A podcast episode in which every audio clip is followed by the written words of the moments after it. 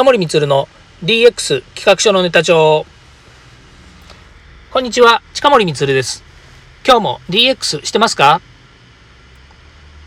さて今日はですね、このようなお話をしたいと思います。大企業の管理職の7割以上は DX とデジタル化の違いについて説明ができない、わからない、いいんじゃない？っていうお話です。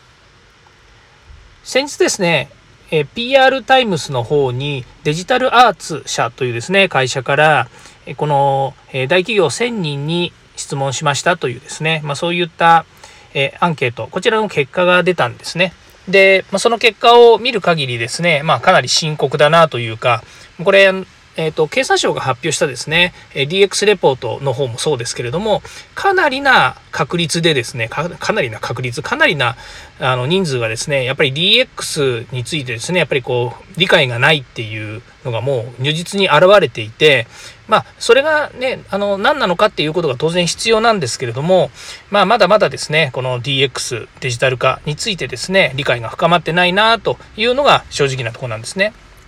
で、これ、あの、ここで一番問題だというふうに問いたいのはですね、まあ、企業の6割近くは、えー、DX やってますと、取り組んでますよっていう回答なんですね。でも、一方で、その管理職の7割以上が DX とデジタル化の違いについて説明できないというふうに言っています。で、えー、大企業がこういう回答だっていうのがそもそも問題だということなんですね。っていうのは、中小企業ですね、まあ、大企業の方から仕事をもらってたりとか、それからそもそも、えー、まあ、自社でですね、自力で頑張ってらっしゃる中小企業さんも、そのデジタルとかデジタル化、もしくはその DX に関してはですね、やっぱりこう、えーその会社の規模なりですね、えー、その会社が何をしたいのかっていうことを明確にしてですね、行っているところもあるんですね。ところが大企業っていうのは、もうほぼですね、このデジタル化とか DX に関しては、待ったなしでやらなければいけないっていうような、まあそういう情勢なわけですよね。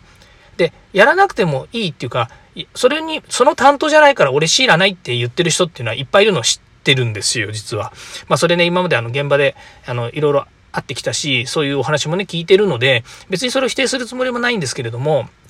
少なくとも、やっぱり大企業がですね、DX で、DX というのはデジタルトランスフォーメーションです。えー、少なくともですね、デラックスではありません。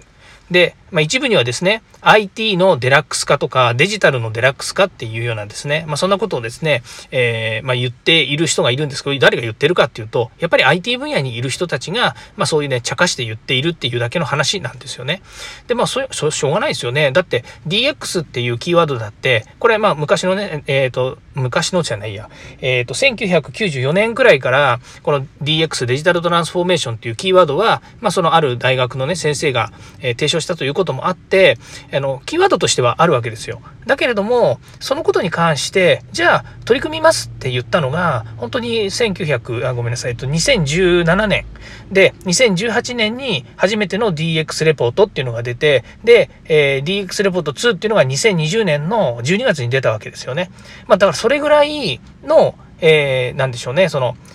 あある意味言ったら、ここ3年とか4年ぐらいしか、D まあ、DX とかね、デジタルトランスフォーメーションっていう言葉を言ってないわけですよね。で、ところがデジタル化っていうことについて、じゃあそのキーワードを言ってきたかっていうと、これまた言ってないんですよ。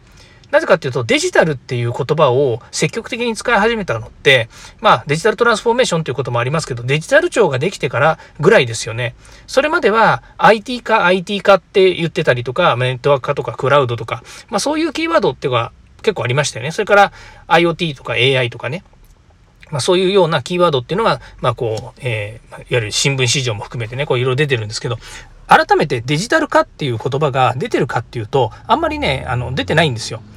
で、先ほど見ましたように、そのデジタルトランスフォーメーション DX っていうものからデジタル。で、デジタル上ができるっていうところから、そのデジタルの説明とかデジタルの文脈っていうのが出てきてるので、まあ正直言えば、そういうことに疎い人だったり、キャッチアップしてない人っていうのは、まあ知らないし、知らなくてもいいんじゃないっていう状態なわけですよね。なので、私は別に知らなくてもいいし、あの、知る必要がない人は、あの、わざわざね、そんなこと、あの、気にしなくてもいいんじゃないかなというので、いいんじゃないっていうようなことを言いました。よくないんですけどね。あの、できれば、もっとね、あの、あの、ちゃんと説明できるようにしていただいた方がいいと思いますし、まあ、そのことで、会社がですね、やっぱり、えー、ね、どんどん変わる、または社会が変わる、身の回りが変わるっていうことを、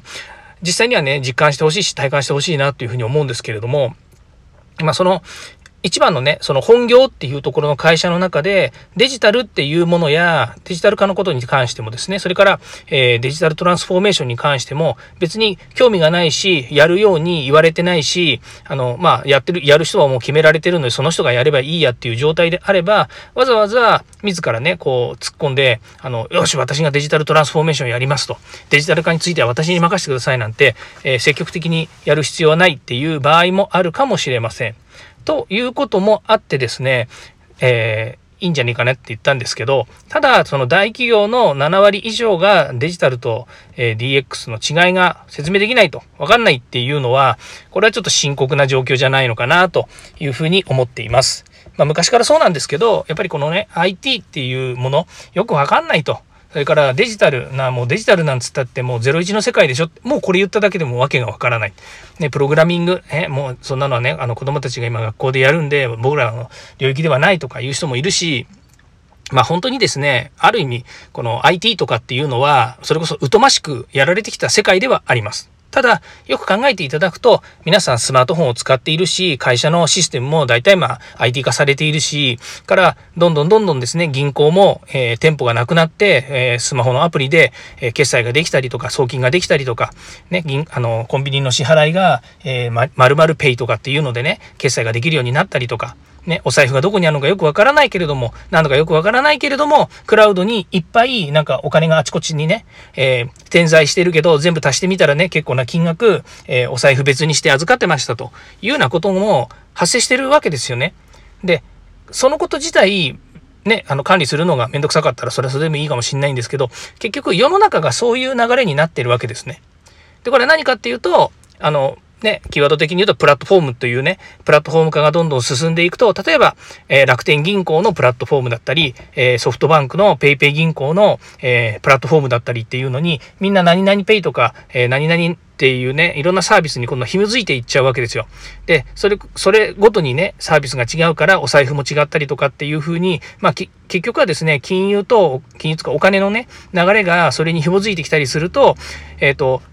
自分のお財布の中からお金を誰に払うのではなくて、いろんなお財布に預けてあるものからお金が引き出されていくっていうような、まあそういうですね、仕組みに変わっていくわけですね。しかもサブスクリプションで使うごとに毎月毎月ちょっとずつちょっとずつ引き落とされていくわけですね。今までのように、えー、一つ物を買って何十万円っていう買うんではなくて、月々何千円かが毎月毎月引き落とされて、えー、なんだかわかんないけど引き落とされてるのが何十年ってなった時には、もう10万円以上のお金を払ってたりとかですね、まあそんな風になっちゃう世界になってるわけですね。怖いんですよ。本当に僕自身もあの IT がわかんないとかあのデジタルがわかんないとかっていうふうに言わないけれども結局そういう仕組みっていうものに振り回されてる感がすごいいっぱいあるわけですね。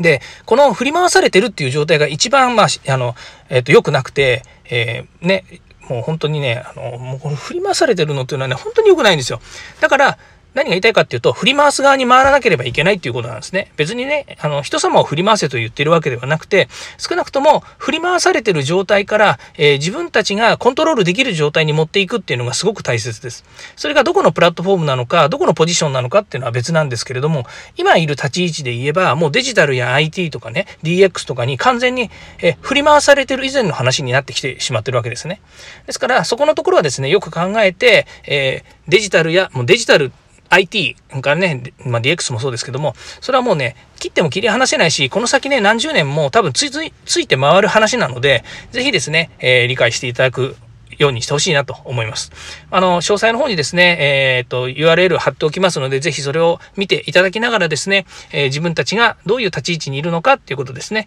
えー、振り回されない生活、振り回されない仕事の仕方っていうのをですね、するためには、自分たちがそのことをですね、よく理解して、え振り回す側に回る、またはですね、え自分たちのポジションをですね、しっかり固めていくっていうことが大切だということで、今日はそういうお話をさせていただきました。はい、えー、ここまで聞いていただきましてありがとうございました。また次回もですね、DX に役立つ話題やネタを提供していきます。よかったらいいねやフォロー、コメントお願いいたします。えー、今日、今日もというかですね、まだまだ暑い日が続きますけれども、皆さん、えー、おから、えー、ご自愛いただければというふうに思います。近森光でした。ではまた。